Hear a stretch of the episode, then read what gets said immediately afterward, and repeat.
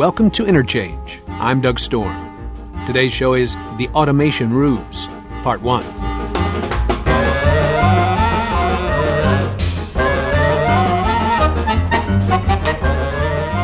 We'll open with Powerhouse, performed here by Don Byron off of Bug Music from 1996. Composed by Raymond Scott in 1937, Powerhouse was featured in over 40 Warner Brothers cartoons, and perhaps best known for its use in the 1946 Looney Tunes cartoon, Baby Bottleneck, which stars Daffy Duck and Porky Pig.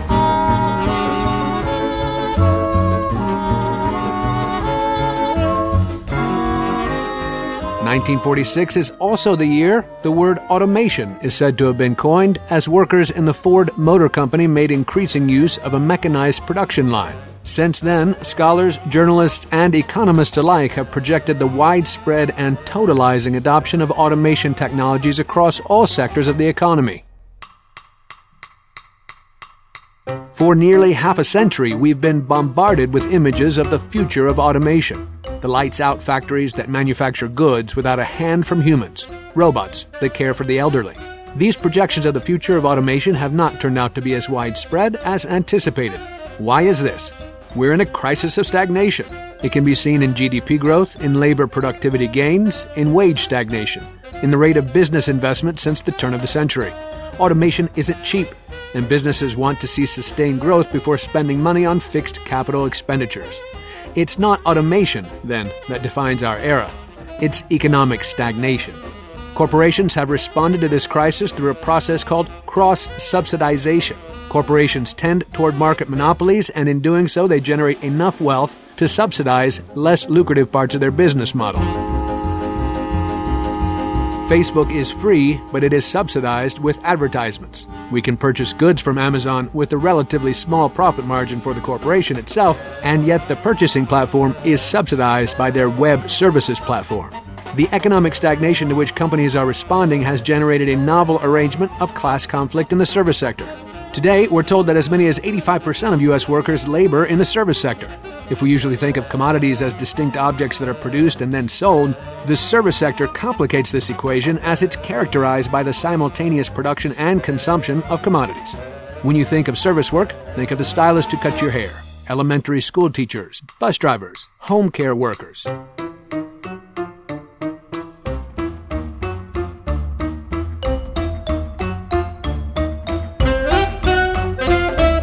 In his book Smart Machines and Service Work Automation in an Age of Stagnation, published by Reaktion Books, Jason Smith argues against the claim that we're in an age of automation. We are, he argues, in a crisis of stagnation that fundamentally shapes the nature of class conflict. Within the constraints of service work and stagnation, people across the world are organizing around their class interests. Lessons from the 2018 West Virginia teacher strike, the Gilets Jaunes movement in France, and graduate workers' movements give us insight into what it means to get organized in our current moment.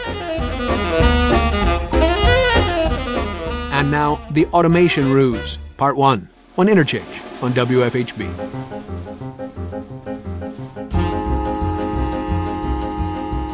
One of the things that you're contending with in this book is the question of productivity. And when we talk about productivity, many of us assume, of course, that automation is making every sector more productive. Um, but not only is productivity not really increasing, you argue, but some jobs are more and less vulnerable to automation than others. Can you say a bit more about trends in productivity in the US, um, how they're measured, and what industries are proving to be more vulnerable to automation? One of the things that I wanted to grapple with in writing the book to begin with was the kind of divergence or, or seeming kind of disconnection between the claims that were being made about automation and the kind of imminent automation of not simply this or that sector, particularly the more technologically progressive sectors like like manufacturing and industry more broadly understood, but also the service sector. Right, that's the real claim that's being made. Something like eighty five percent, eighty to eighty five percent of American workers are working in what's, what are classified as service sector positions. But the claim is basically that, that there's this, there are these kind of new technologies that have been developed. Um, they've been kind of in the works maybe since 1970, maybe since the 90s, maybe in the last, whatever, 10 years. And that in the very, very near future, in fact, maybe already, we are facing a kind of uh, imminent automation of any number of, of sectors, including those that are seemingly very, very hard to automate, like retail, um, restaurants, even things like childcare and, and lots of healthcare jobs and so on and so forth. So that's the basic claim that seems to be made by a lot of uh, writers about automation, particularly in the last, let's say the last eight years. And there's also a lot of writers on the left. It's not just business school types and Silicon Valley types that are making these kind of claims. There are a lot of people on the left. I think of, for example, Peter Frase's book, Four Futures, which is a very interesting book, I should say. Um, but it sort of starts out from the assumption that such a scenario, a kind of total automation of the labor force or a kind of radical transformation of the labor force and the labor market as a result of the automation of service jobs in particular, will propose a set of scenarios that he can he can sort of uh, explore in kind of very interesting ways. I think also someone like Paul Mason, his book on post capitalism, also makes a lot of claims about the potential for kind of a broad automation of particularly the service sector, um, and he sort of makes some arguments about why that potential is there, but yet hasn't yet been fully realized. And they're, uh, and I sort of touch on those a little bit in the book. And so, um, so that's the kind of basic context in which I'm sort of thinking about the question of labor productivity in particular. And of course, the other thing that I'm trying to reconcile, or the thing that I'm trying to reconcile with those claims are the act is the actual performance of the economy since you know 2008 since 2000 and maybe even since the 70s right those are the kind of basic timeframes that i'm thinking about and i think what is clear, certainly since 2000, is even the most advanced sectors of the economy, in the U.S. economy and, and, and the advanced economies of Western Europe and North America, even the manufacturing sector has seen relatively little to no labor productivity gains. One of the things that sort of characterizes the service work industry or, you know, that, that sort of realm is that many people are not actively contending with the raw materials, sort of in the Marxist way of uh, transforming the raw materials directly into a commodity, right? Teachers are producing a sort of value that isn't realized directly in the economy, et cetera. This is one of the things, but not sort of the, you know, it's the sort of necessary but not sufficient part of why you say the so-called service industry right. in, in some regard. Can you say a little bit more about the relationship between value production and what service work is? Yeah, I mean, I think that, you know, the no- notion of services is a really old notion, and you find it in Adam Smith, for example. Um, and the idea of a service is simply that the moment of production of a service and the moment of the consumption of the service take place usually simultaneously. In other words, you don't produce a discrete object that can then be taken home, put on a shelf, maybe resold on eBay or what have you, that sort of thing. It's not a material object that can be separated from the body of the producer or the consumer, but instead implies some kind of so-called immaterial form, which is still a commodity, of course. It's sold in the market and exchanged against money and so on and so forth, but they're not material in some kind of obvious way. So that's the basic concept behind a service. You're listening to Interchange on WFHB. Our show is The Automation Ruse, Part 1. Episode producer Brady Heberlin is joined by Jason Smith, author of Smart Machines and Service Work. With 85% of U.S. jobs now classed in the service sector, where concepts like productivity are hard if not impossible to measure, can automation even be a factor when we consider such work? In our current crisis of stagnation, Jason Smith argues that it can't.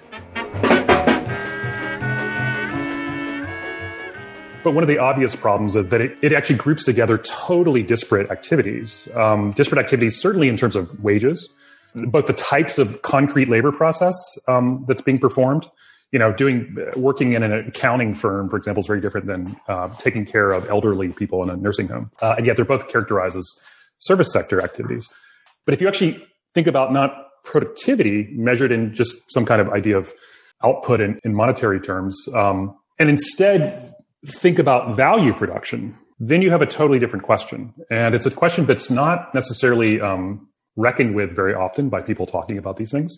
But it's also a very, very old classical question that belongs to um, the world of you know Adam Smith and David Ricardo and of course Marx. And so that's sort of in some sense what I try to do in the book. But basically, I start from the idea that there's something called the service sector, and then I progressively try to critically engage the conceptuality that that implies, and I sort of shift away from this division between goods and services or production of goods and production of services to one that kind of emphasizes activities that produce value versus those that don't produce value.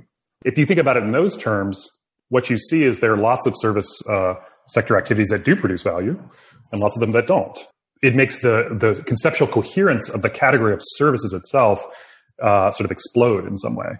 And it seems like one of the things that you're arguing is also that where we think technology and automation are entering the economy, we're actually not seeing much innovation. You sort of say we're seeing businesses finding ways to collect rent from their users and also right. to collect their data. I know, for example, like I, I pay Spotify rent every month to use yeah, their sure. platform. Um, and you refer to these business models as crisis era phenomenon, where the right. two business models are platforms on one hand and these what you call zombie firms on the other. Yeah. I want to get to zombie firms and platforms in a moment. But can you say a bit about why this rent seeking business model is such an effective way for corporations to navigate crises or why it's a sort of crisis era phenomenon? One way that, that mainstream economists and observers describe it is a, is a crisis of stagnation.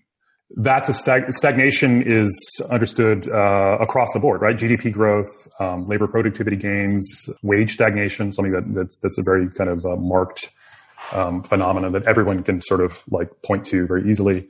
For me, it's quite important that the the kind of rate of business investment has really declined pretty radically. Actually, especially in the since 2008, but let's say 2000 onward and all of this describes a kind of context, historical epoch of, of crisis, a kind of sputtering or decline or kind of deterioration.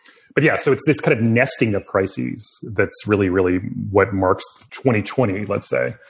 But yeah, so the so uh, the crisis I'm talking about is one that has, as I mentioned earlier, kind of different starting points. 2008 is an easy one for us. We've never left that crisis, right? And the kind of effects of that crisis are kind of working themselves through the economy, but also the kind of social fabric more, more broadly. So the idea is that if you, if you're in a situation of no growth, in which the economy seems to be caught in a sort of, I don't know, kind of holding pattern or kind of a standstill or it's kind of treading water in some sense. The types of business models that tend to function in a kind of uh, effective way in that kind of environment are not through kind of intercapitalist competition in which each firm is like sort of finding ways to innovate their labor process to produce commodities more cheaply and therefore capture market share and so on and so forth. But rather, um, the strategy that seems to function most effectively is some kind of rent-seeking model. And particularly with the big tech companies, there's these network effects that are built into their business model, right? And the network yeah, effects. you call the cross subsidization. Oh, right. Yeah, yeah. So, for example, Amazon the profitable parts of its business probably in cloud computing. But there are other aspects of its business, the ones that we probably think of commonly as like what Amazon does, delivering things and blah, blah, blah. Those kinds of um, activities of these large tech companies can oftentimes be not profitable at all, like, like money losers, right? But they're subsidized by the pr- profitable parts of the company. And, and they're subsidized precisely because the horizon is uh, a kind of monopoly, produ- producing kind of monopoly conditions and, and, sort of capturing market share. The whole idea is to produce a situation where there's no outside um, in a particular sector. And Amazon, you know, they, they they started out selling books, right? But then they buy Whole Foods. They've got this cloud computing thing with lots of like government, like defense contracts and so on and so forth. Yeah, police departments across the country use use Amazon's web services. Right, exactly. The, this kind of uh, ambition to sort of be a kind of like totalizing sort of uh, corporation. Journalist in jail, covering the scenes, the profit columns rise for the corporate machine. It's time for a break. This is The 99 from Son Volt's 2019 release, Union.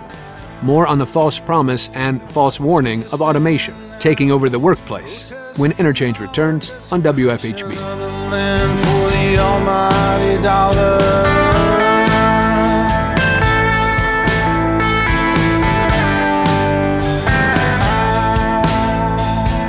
Ninety-nine percent 99% it's a trickle down world like you're stuck in cement. Balance hangs over don't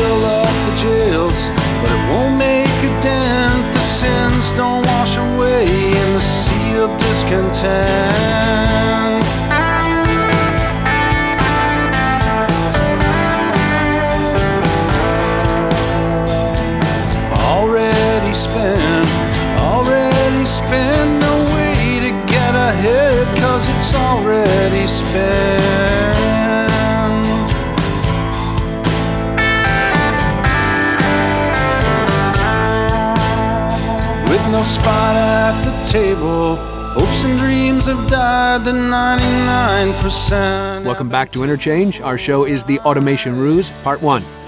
Brady Heberlin talks with Jason Smith about the state of the workplace, labor organizing, and automation. In this segment, we look at the economic deadweight of so called zombie firms propped up by cheap credit, and then turn to the declining power of the labor movement in the face of low productivity. 99%, 99%, it's a trickle down world like you're stuck in cement. 99%, 99%. One of the arguments about zombie firms is that they are surviving through this sort of really cheap credit and endless sort of endless financing. And in your book, you say um, the coming depression will, more likely than not, have its origins in this enormous pile of junk financing, so much dry tender awaiting its spark. So I wanted to ask you, what makes that financing so volatile? Why why can we sort of like see a depression coming just from the financing to zombie firms?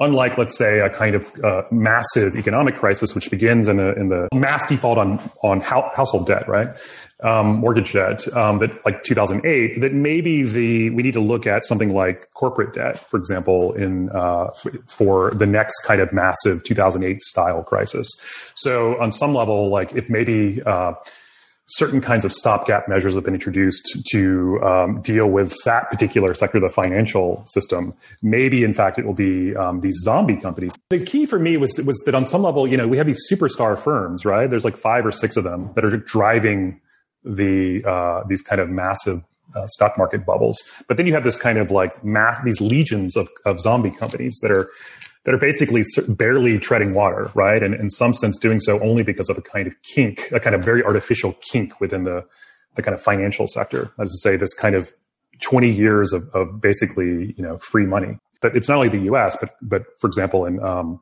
Japan for sure, but also in Europe, you see this kind of massive explosion of corporate debt. And a lot of it is, is companies that, in some sense, can only survive by refinancing existing debt and doing it because, uh, and they're able to do it because credit's so cheap, right? So if there's some kind of adjustment in the the returns that people uh, who are, you know, lending these companies money, uh, then in fact that will produce some kind of potentially catastrophic sort of shakeout in the in the corporate sector. Can you say a little bit more about the cheap credit and, and free money? Why, how is that related to the, the crisis era that we're in, especially for people who are not deep in economics, deep in that world? Why, why is that cheap credit available? I think it's really after 2001, um, particularly after the attacks in New York uh, in, in 9/11. I can't remember exactly the, the sequence, but basically for about 20 years, you have this uh, period in which interest rates are incredibly low. I mean, oftentimes approaching zero. The basic idea, of course, is that um, if you uh, make money available to businesses and people that are doing productive things in the economy, supposedly they'll be more willing to take on debt to finance expansion of their operations, like hiring more workers or buying some more plants or whatever it is they're doing. But of course, what happened instead is that it, since there's no viable scenario in which productive investment is going to produce returns that uh, will lead to some kind of rejuvenation or kind of reinvigoration of the economy, all that free credit, or a lot of that free credit at least, or that cheap money went into things like well, they went into speculative types of scenarios. And so, for example, stock buybacks. This is in contrast to it going into fixed capital, which is one of the things. Right, exactly. That there's this tendency to um, push businesses deeper into the financial sector where money is ge- generated where commodities aren't being produced necessarily. And this is the buyback process rather than investments in automation related technologies that would be part of a corporation's fixed capital. Yeah, exactly. That's exactly it, right? The idea is that you know um, a lot of the money that that became sort of like that sort of flooded into uh, the financial sector was used for things like real estate and even you know urban real estate. That's why you have these massive real estate bubbles. Um, and oftentimes, it's not even financing new construction; it's it's financing uh, the purchase of existing you know structures. That's that's a kind of um, intuitively obvious kind of speculative, non-productive type of activity. You're listening to Interchange on WFHB. Our show is The Automation Ruse, Part 1. Episode producer Brady Heberlin is joined by Jason Smith, author of Smart Machines and Service Work. With 85% of U.S. jobs now classed in the service sector, where concepts like productivity are hard if not impossible to measure, can automation even be a factor when we consider such work? In our current crisis of stagnation, Jason Smith argues that it can't.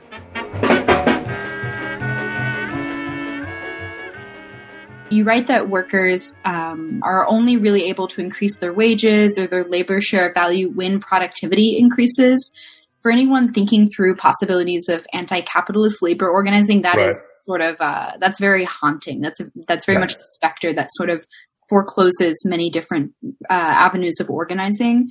Isn't it possible for workers to just demand a greater share of the um, value they're producing and force capitalists to take less profit from it, or um, why why is their success so dri- so driven by productivity? I just want to dig into that a little. Yeah, I mean, I guess you know, I think the historical record is that you know the mainstream economists talk about this labor share of income, right? Or like, um, so there's this is capital labor share of of income, and that what matters is the actual distribution of shares of income, and so that you have that if you have no labor productivity growth, any gains in labor share of income is going to come at the expense of capital, right? So the idea is that um, there's a kind of frontal confrontation between two subjects, if you like, in which each is going to go to war to protect its share of the of the total income produced by, uh, let's say, by the economy as a whole, and then of course in individual sectors, right? Whereas if you have labor productivity gains, you just share the uh, the gains, right? And so that the labor share of income uh, could actually, in absolute terms, increase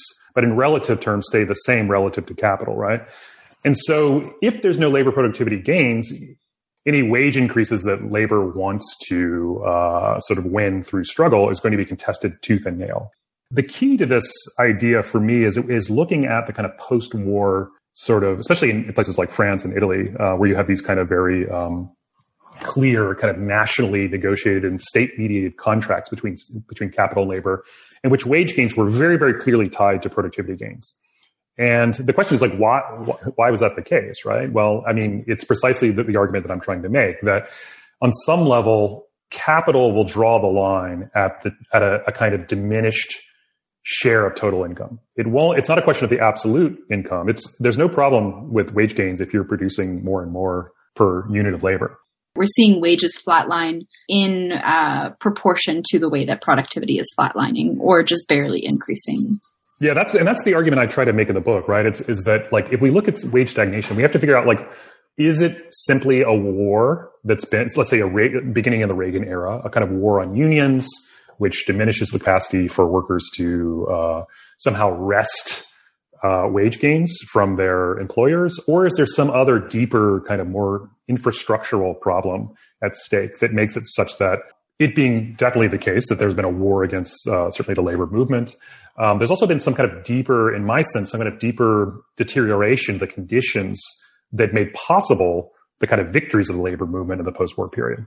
On some level, it, it forces one to reckon with the history of the labor movement itself and the kind of direction of the labor movement. And when we say, well, the labor movement is is uh, in decline or maybe even dead, you could say, um, if you look at it from a certain perspective. The question is, why is that? Is it because people didn't have the capacity to organize or didn't have the will to organize? Maybe on some level. And I talk a, bit, a little bit about that question of the material capacity for organization in the latter part of the book. But I think that there's, a, it's important to step back and say, well, it might not simply be a question of people not organizing intensely enough uh, or with enough uh, strategic vision or what, what, have you. And I should say all this as when I speak this way, I'm speaking at a very abstract level because clearly um, in certain sectors and certain lines of work, people have been very successful in organizing workplaces that weren't organized before. Teaching and education. Yeah, in particular, yeah, right. Especially in, in higher, education, higher education, right? Like grad students organizing. It's been a real success over the past I don't know, let's say since the 90s, at least is what I would say, but maybe I'm wrong. I'm not an expert.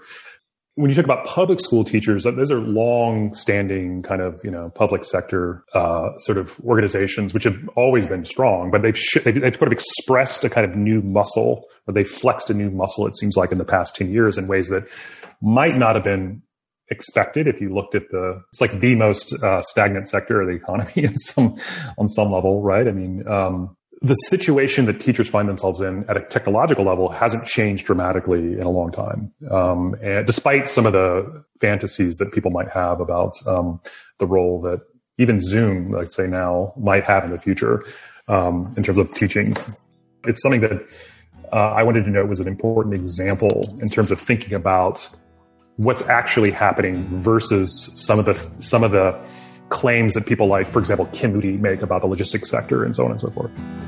Upstate versus downstate, city versus county, rural versus urban, red versus the blue. He said national service will keep the union together. It's time for another break. This is the title track off of Son Volt's 2019 release, Union. In the next segment, we'll turn to recent labor protests in France, highlighting the Yellow Vests movement and how they help us understand U.S. labor weakness. Stay with us. Color together in spirit, building blocks of a nation.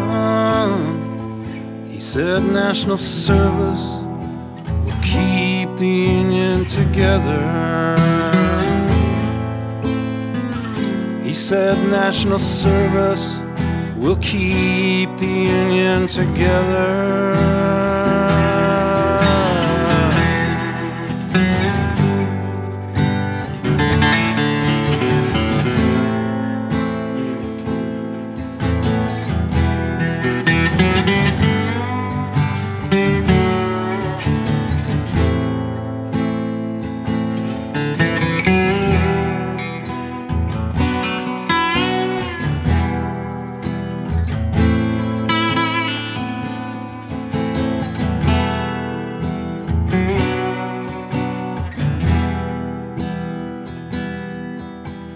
Two party system, the donkey and the elephant. Welcome back to Interchange on WFHB. In this segment of The Automation Ruse, episode producer Brady Heberlin speaks with author Jason Smith about how labor protests in France, like the Gilets jaunes or Yellow Vests movement, still have power in a way that unions no longer do in the United States. But there is a positive example in public sector wildcat He strikes. Will keep the union together.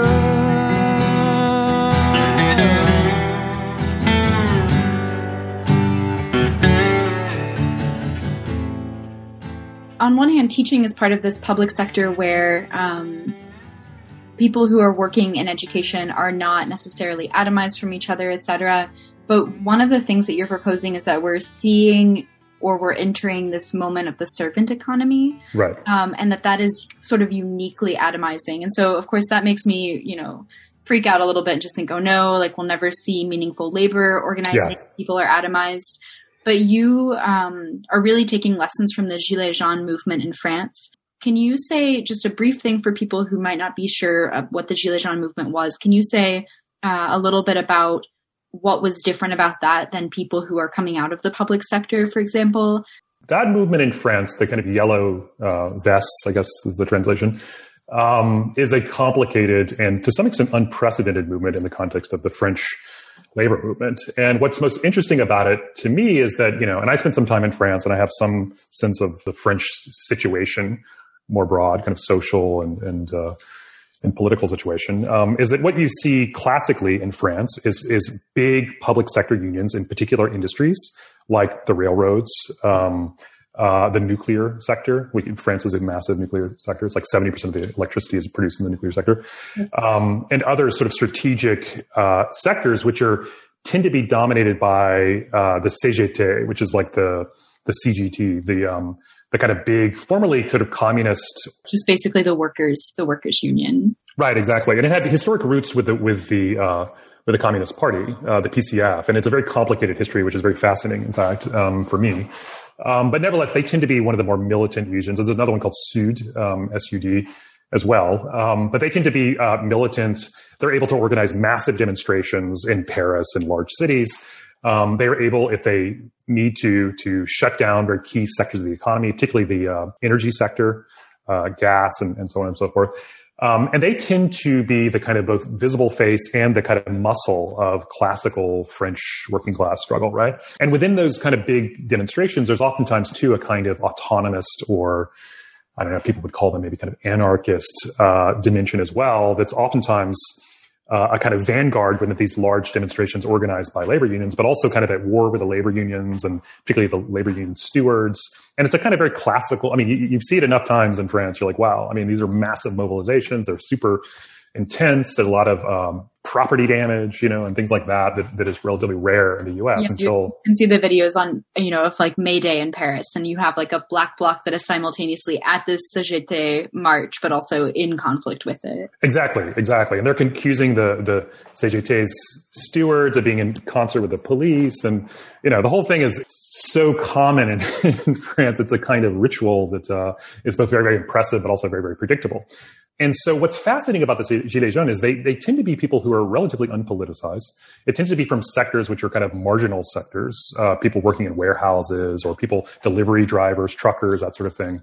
People that aren't in these kind of core, like sort of like, you know, engines of the economy in the way that we think of the energy sector or so on and so forth, railroad sector. And they aren't, they tend not to be organized. Um, you know, and France has a relatively low, I think it's like 8% of the, the the labor force is actually unionized, which is like lower than the U.S. I think, and it's very strange to.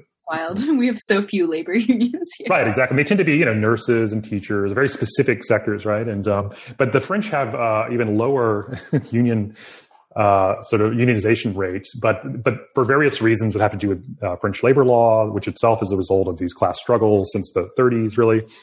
Uh, they are very powerful in terms of shaping uh, French social dynamics. Um, but the Gilets jaunes are, are, from a totally different layer of the working population. And what's fascinating about them is that not only they not politicized, not organized, quote unquote, in the kind of traditional way, they tend to be from kind of the exurban part of large cities. You know, the kind of uh, the kind of what Phil Neel calls the near hinterland. I think he calls it yeah. something like that.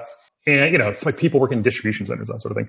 And the form of struggle that they developed um, was really fascinating, very split between these kind of inner city demonstrations, which are oftentimes really like um, confrontational, you know, like fighting the police. There's one famous one on the Champs Elysees, which where they're like destroying everything inside, and it was really like whoa, like the Black Bloc wouldn't dream of being able to pull off that, you know, like um, and yet they're also, you know, organizing at these roundabouts, which are these very kind of peculiar, um, sort of French, uh, I guess everywhere in Europe, everywhere the U- but the U.S. they have these roundabouts everywhere. But they're basically these very specific sites um, on the outskirts, generally, of the city, where people would just go on a Saturday to sort of hang out and, and just be involved in this kind of um, this movement, you know. And of course, the movement also has the because of all the lack of everything I've described, the lack of uh, kind of traditional uh, politicization, first of all, but also left politicization, but also the lack of a kind of uh, the material and historical conditions that you see in these other sectors. There was a lot of concern on the part of the classical left that there were these right wing elements like within the movement, which is certainly true to some extent. Um, but that the, the, politics were a little bit wrong. like somehow they're not leftist in the sense that we recognize that, you know, that term. Uh, the demands they were making were like maybe like not the right demands according to the official left uh, vision of the world. Right. And that's what's sort of sort of interesting. And I thought that well, maybe that would be like the the, sh- the shape of one type of struggle in the future would be these kind of very ambiguous movements which uh, are mobilizing workers who aren't classically mobilized, and you don't have a kind of deep immersion within kind of leftist um, struggle, le- leftist oriented kind of demands that struggles are supposed to make. You know what I mean? Like um, yeah. something like that. You're listening to Interchange on WFHB. Our show is The Automation Ruse, Part 1. Episode producer Brady Heberlin is joined by Jason Smith, author of Smart Machines and Service Work. With 85% of U.S. jobs now classed in the service sector, where concepts like productivity are hard if not impossible to measure, can automation even be a factor when we consider such work? In our current crisis of stagnation, Jason Smith argues that it can't.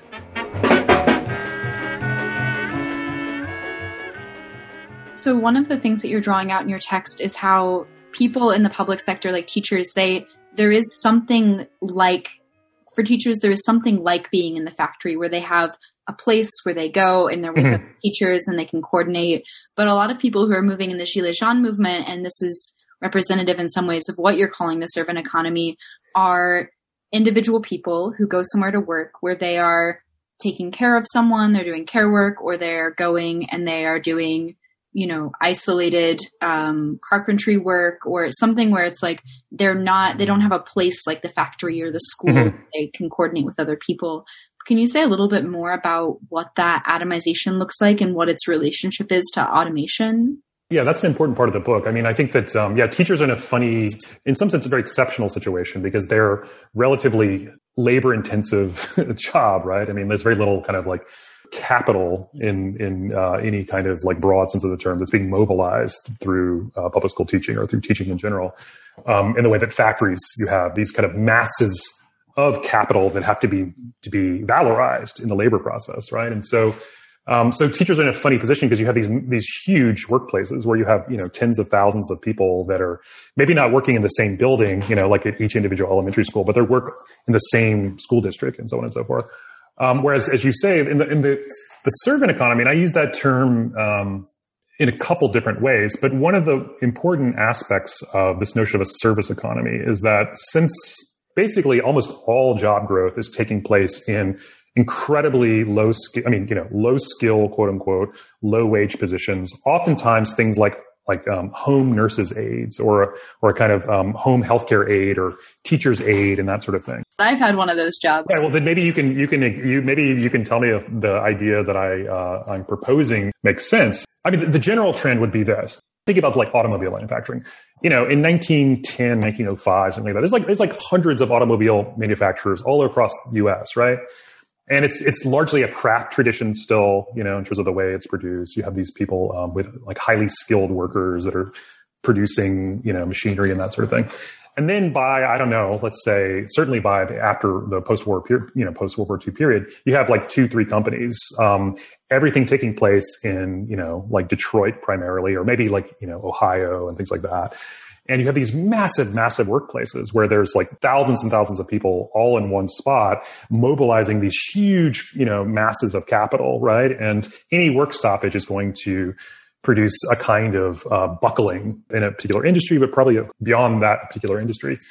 And that's not the case with the servant economy, where you have people doing, you know, labor intensive jobs in smaller and smaller workplaces uh, and workplaces because they're labor intensive uh, workplaces in which there's very little capital that's being mobilized and therefore very little capital that can be uh, you know stopped or arrested since you know like capital is value in motion then uh, the kind of arresting of that motion would be a kind of intervention within the kind of you know valorization process to some extent i'm thinking about the kind of argument that Kim Moody makes uh, in a bunch of places. I mean, he makes the same argument over and over again. Um, but he makes these claims that you know what we're seeing is exactly the opposite. We're seeing the industrialization, if you like, of all these different sectors. And what industrialization means is precisely that you have the concentration of workers in larger and larger workplaces. There's more and more capital intensity, and therefore the types of organizing and types of activity that those workers, interventions those workers can make, will resemble something like the 19, late 1930s in, in uh, sit down strikes or whatever. So on some level, I'm, I'm kind of polemically bending the stick the other way and saying, no, in fact, what we see is something else. We see people in smaller workplaces with fewer workers, less capital to mobilize. And, um, and that poses like real obstacles to not to necessarily class struggle, but to returning to a model of class struggle, which, which is really the, the great you know, glory days of American class struggle. It's the late 1930s sit down strikes. And, uh, and to some extent, you know, in an earlier version of my argument, which I'm, I'm going to come back to at some other point in the near future, because I, is, you know, James Boggs played a big role in an earlier version of my. That's my, what I wanted to ask you about soon. No, but go ahead. Yeah. But just, I, you know, Boggs is, is gives this incredible account of the the sit down strikes in the 30s, but also the kind of wildcat strikes like throughout the war period, wartime period, you know, which which is something that we never, no one. I mean, maybe historians do talk about this. I don't know, um, but it's like great, like wonderful, sort of you know, um, glorious period in the history of American uh, labor movement and and and class struggle in the U.S. is the sit or the um the, the wildcat strikes throughout the war, and then after the war as well, up into the really early 50s. This is a period that Boggs himself, though, recognizes in 62 when he writes The American Revolution. That moment has sort of been, or that parenthesis has been closed. And that moment of, of, you know, the union, as he calls it, with the big U, by the, by which he means the CIO, that's all dead. And on some level, a kind of clear eyed, sober perspective has to sort of reckon with the fact that the union is, is, is gone. And it's not only gone, it's specifically recuperated back into capitalism. Right, exactly. Planned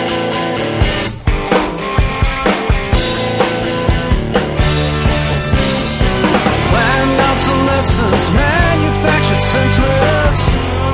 It's automatic. It's time for our final break. This is Automatic Society, another from Son Volt. This one off of the 2006 release, The Search. More on the automation ruse when Interchange returns on WFHB.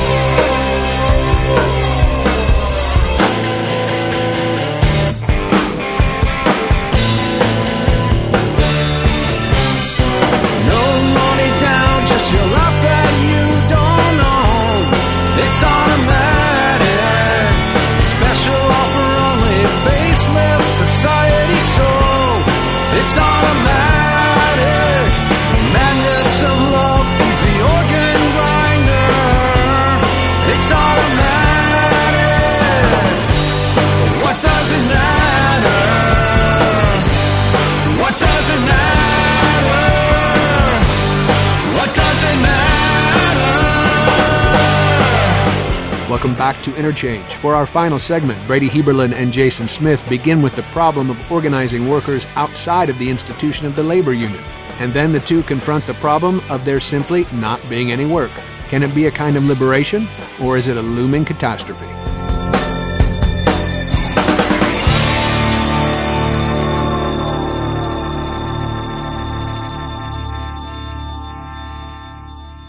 Boggs doesn't define the terrain of labor organizing outside of unions. And in your book, you're also kind of careful not to prescribe a route for for organizing Yeah. um, organizing labor outside of unions. But I wanted to ask if you would speculate on what forms of labor organizing might take, um, both with the rise of the servant economy and with the sober recognition that unions are at this point easy to recuperate back into Right. capitalism.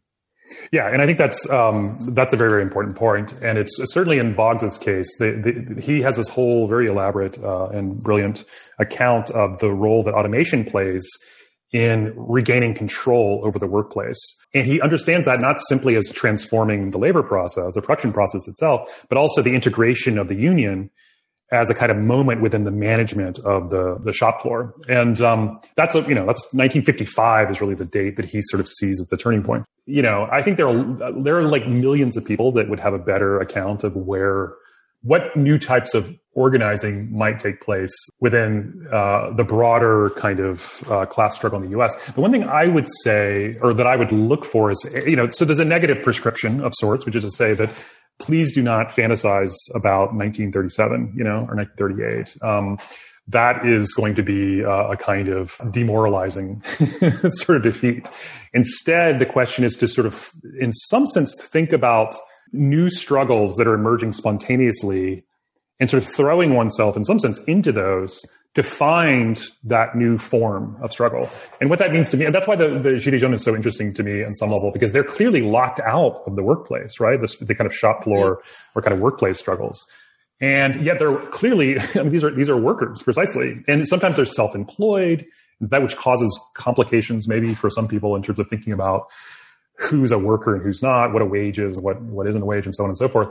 But I would say that the fundamental tendency would be a kind of increasing erosion of the boundary between struggles in the street, mass movements, and workplace struggles. I think that is what I would imagine would be more likely is that it will be less and less obvious um, where the site of struggle is, right? Because it's a very classical idea, you know, is that you have the strike in the workplace and you have the riot in the streets or you have the, the strike in the workplace and the insurrection in the streets or what have you, right? And I think that that distinction is one that will be increasingly compromised without it being a, I mean, without it simply being the case that the strike is dead, right? I don't think that's the case at all. Certainly with, with the teacher strikes, they're kind of these massive and particularly like, and even though the, the actual gains aren't always spectacular, you see the power of the unions versus what they're able to achieve it's not always like you know satisfying, I guess, in some sense. Um, but there is a real power that I saw. For example, the UTLA uh, in in LA, um, uh, there was a strike a couple years ago, and um, being able to see that in person, like, wow, this is like a massive strike. I mean, this is not like a small workplace struggle. This is a big socially relevant struggle, you know? And one of the things that, um, one last point on this too, and uh, this is something that Annie McClanahan, uh, who's a kind of brilliant writer on automation and particularly the kind of return of, of gig work and, uh, piecework in the contemporary economy. She's written all these totally brilliant things and she's working on that kind of in, in a way that's so complementary to some of the things I try to talk about in the servant economy chapter. She noted too that one of the things that's really interesting about the teachers unions in particular is, and this is certainly the case in LA, is that the demands they're making tend to or increasingly extend beyond workplace demands, you know, wages or working conditions, that sort of thing, and, and, and sort of branch out into kind of social reproduction struggles uh, more broadly. And I think that's actually really interesting and kind of maybe unique to teachers and the kind of special place they have in the social division of labor, as I try to describe it. Yeah. But I, but I think that's important too as a, as a scenario. But I, the key is that I, I, don't think it's the strike is dead by any means, nor do I think workplace struggles are dead. But I do think that the the clear distinction between the two, which which all, the entirety of leftist, you know, political and whatever like organizational thought depends on the difference between political parties and and trade unions and so on and so forth. All that is going to be more uh, complicated going forward. I think. And if anything, it seems like this aspect of social reproduction is is part of what is lending a kind of opacity or a kind of indeterminability to many of these movements. And I'm thinking, for example, of the Yellow Vest movement in France, mm-hmm. building a house on the roundabout right. and being able to pass out food, but also something like the migrant caravan from Honduras, Guatemala, right. and Salvador, which was fundamentally about social reproduction. Um, and also kind of it folded it into what it meant to organize and to move together it was sort of this collective care, etc. Right. So I wonder, um, I wonder if you see that aspect of gendered work, which you talk about in mm-hmm. your a little bit, uh, coming up in terms of the way people are mobilizing. To me, it seems like there's this aspect of social reproduction that I can't quite put my finger on. But do you right. see do you see a future uh, sort of immediately available in organizing around the things that are traditionally considered women's work? I don't know if I what I see. I, mean, I certainly would be not surprised for that to be the case, right? I mean, I, I do think that um, much of what I, I you know, my sense of struggles right now are very um, are very confused. Um, in part because I, still haven't reckoned with what took place, for example, uh, in in late May and early June in the U.S. Yeah. Um, particularly these kind of, I mean, really, really like massive, massive. Uh, movement, um, but also the recuperation of that movement um, uh, by the broad kind of liberal class or whatever, or just like liberals in general, right? I mean, it's really uh, disturbing almost in terms of how that took place, and you see it. Well, anyway, it's it, that, that's so that's so, so I look at that as kind of like, well, that like what happened there? And then I see things like, of course, you know, the kind of the right, of course, has been able to organize itself and um, and to act uh, in kind of dramatic and sort of quasi uh, insurrectionary ways um, recently. and how to square that with these these these sort of larger questions about what's happening in the economy itself and the way that these changes in class composition and in class struggle, how those relate to broader struggles is a, is a more difficult question for me.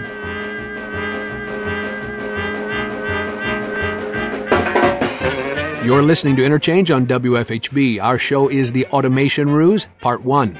Episode producer Brady Heberlin is joined by Jason Smith, author of Smart Machines and Service Work. With 85% of U.S. jobs now classed in the service sector, where concepts like productivity are hard if not impossible to measure, can automation even be a factor when we consider such work? In our current crisis of stagnation, Jason Smith argues that it can't.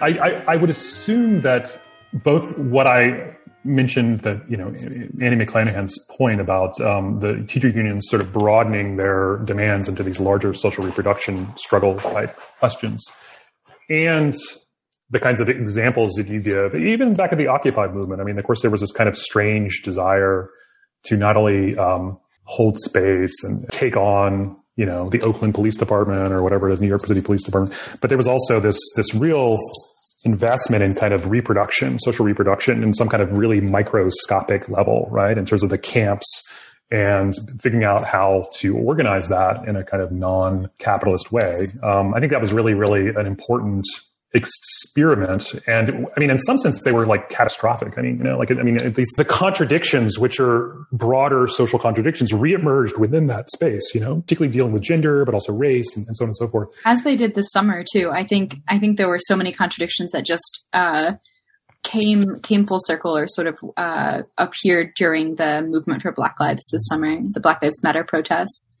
Specifically around uh, race, or what, what what exactly are you thinking about? Like, I mean, I think I think you know, in in Bloomington, for example, um, we had protests here where there was a black man who had been murdered after um, just like down down the street from one of the mm-hmm. occupations, and when his family showed up to protest with us, they led like an all lives matter chant and it was really hard for oh, yeah. liberals to contend with the fact that here were some black organizers or you know the family of somebody who had been murdered who were leaving an all leading an all lives matter chant yeah. i think that was really valuable because it it actually put forward a position where it was they were not saying it the way the right says it they were saying yeah. it as in our futures are entangled which i think is one of the most noble ways to move right. you know, in multiracial coalitions or across different sectors of the economy, et cetera, is is you know funnily this sort of all lives matter position, but not like uh, not to the detriment of whatever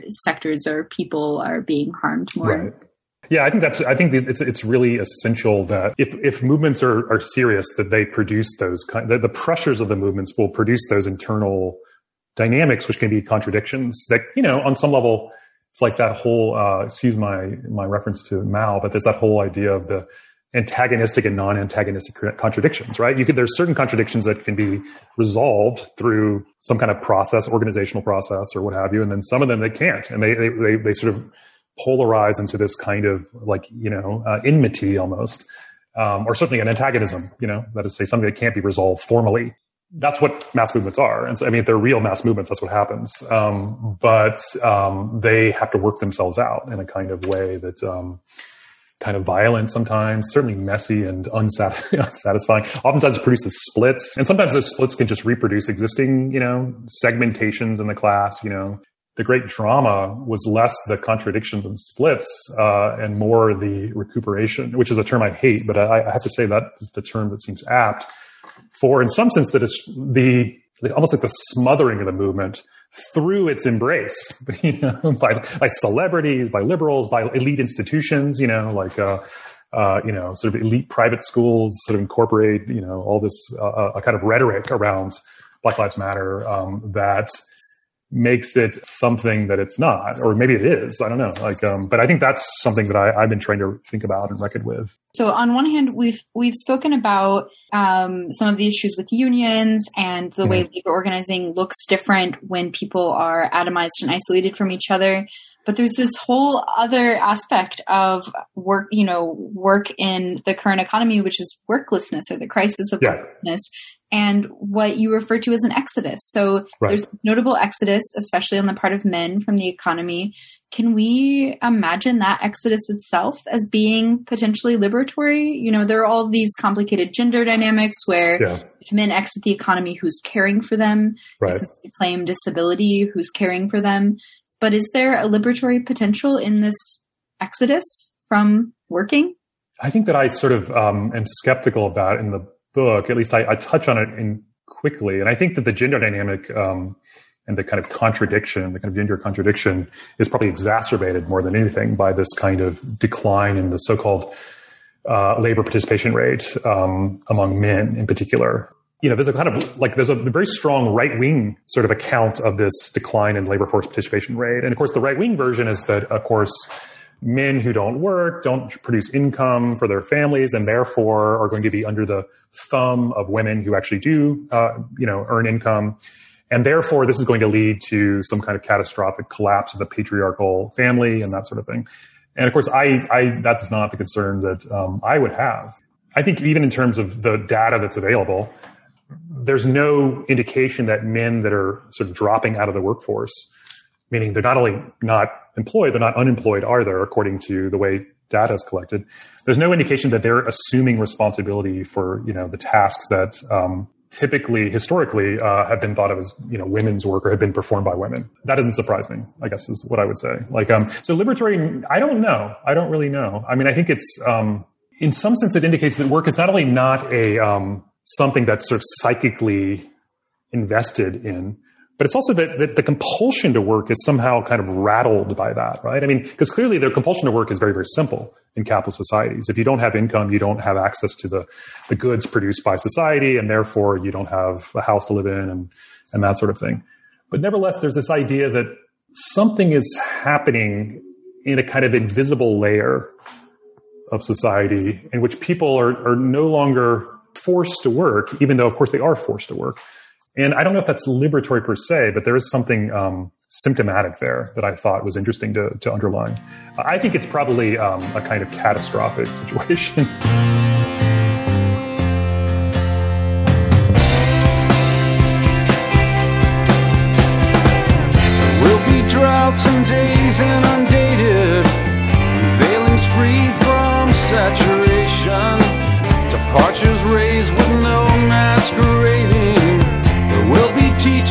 That die by their own hand, pundits that push headlong for atonement, friends and followers devoted to living. That's our show. We'll close with a final song from Son Volt. This is Medicine Hat from the 1998 release Wide Swing Tremolo. On weary cards with no cadence of virtue, there will be right, there will be wrong. Drop of a